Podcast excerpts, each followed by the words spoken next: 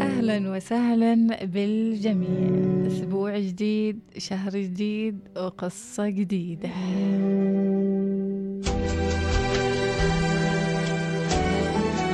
وقصتنا لهذا اليوم قصة أقرب للخيال منها للحقيقة، ولكن هذا الكون يسع كل التفاصيل ويسع كل الاحتمالات. خلفان بطل قصتنا لهذا الأسبوع. يسرد لنا أحمد قصة صاحبهم خلفان في الحارة اللي صارت من وقت طويل، لما كان أحمد عمره تقريباً 11 سنة وصاحبهم خلفان كان عمره 18 سنة. يبدأ أحمد القصة ويقول: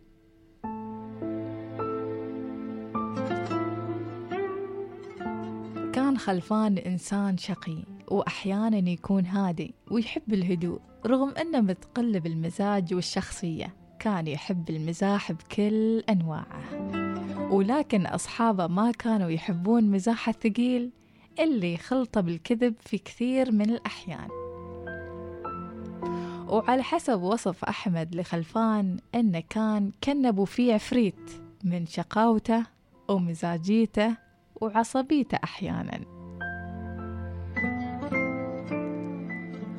كان خلفان دايماً يحب يمشي ما بين المزارع ويحب الطبيعة بشكل كبير كبير كبير، كونه إنه يسكن أصلاً في حارة كلها أشجار ونخيل.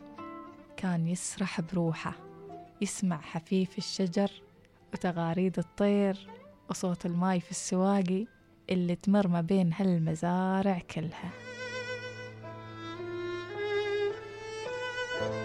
وفي يوم من الأيام شد انتباهه شيء ما بين الأشجار، وهذا اللي خلاه يتبعه وهو يمشي ما بين أشجار كثيفة وكثيرة كثيرة كثيرة. فجأة بدأ نفسه يضيق وهو يتعمق داخل الأشجار لما ضاق فعليا نفسه. بعدها أغمي عليه في هذاك المكان لساعات طويلة، وما حد عارف عنه أي شيء أو حتى يعرف مكانه.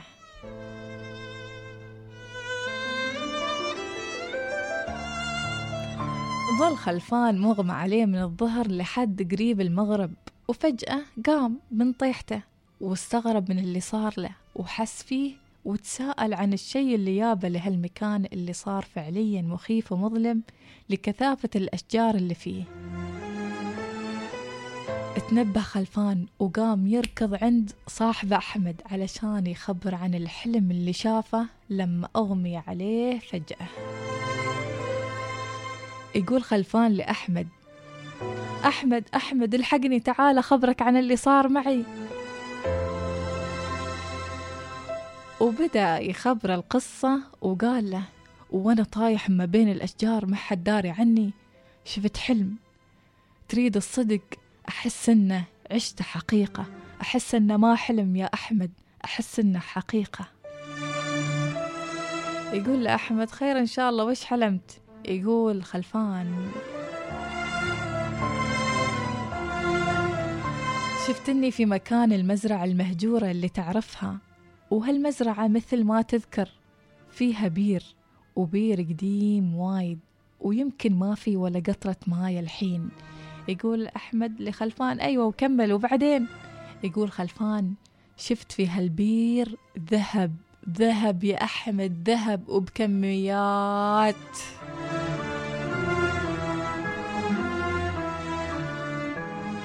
كان هناك مجموعة من الشباب معاهم، والكل متعود على مزاح خلفان الثقيل، فقالوا له: أقول لك شكلك بعدك دهمان وهالطيحة مأثرة فيك، روح بيتكم وارتاح أحسن لك. يقول خلفان: لا ما كان حلم، حسيت إنه حقيقة. صحيح هالبير قديم، بس الذهب مدفون فيه من زمان. ومع ضحكنا على فصلاته وتكذيبنا لقصته رد علينا وقال: لا، هو في ذهب وأنا متأكد، وأنا بروح أطلع هالذهب. قال أحمد: خلاص دامك مصر إن حلمك حقيقة خلاص إن شاء الله نحن بنروح معاك ونشوف هالذهب اللي شفته في أحلام العصر. مر يوم يومين ثلاثة، يقول وكنا في كل مرة نذكره ونقول له ها خلفان متى نروح نشوف الذهب، متى نطلع الذهب، يرد علينا ويقول خلاص ما بروح، أنا ما أصدق هذه الأشياء الغبية، كان مجرد حلم وطاف. يقول أحمد خليناه على راحته وقلنا له تمام.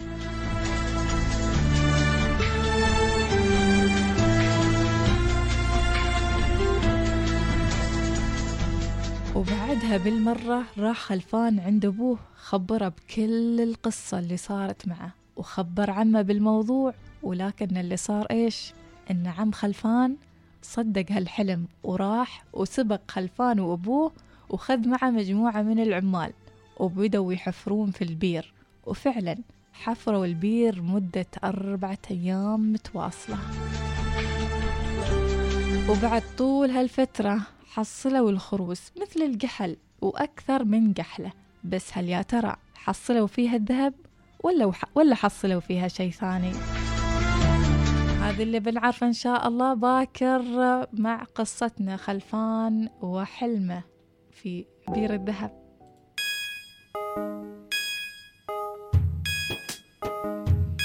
تتوقعون شيء ذهب ولا ما شيء ذهب؟ إيش رأيكم أنتوا؟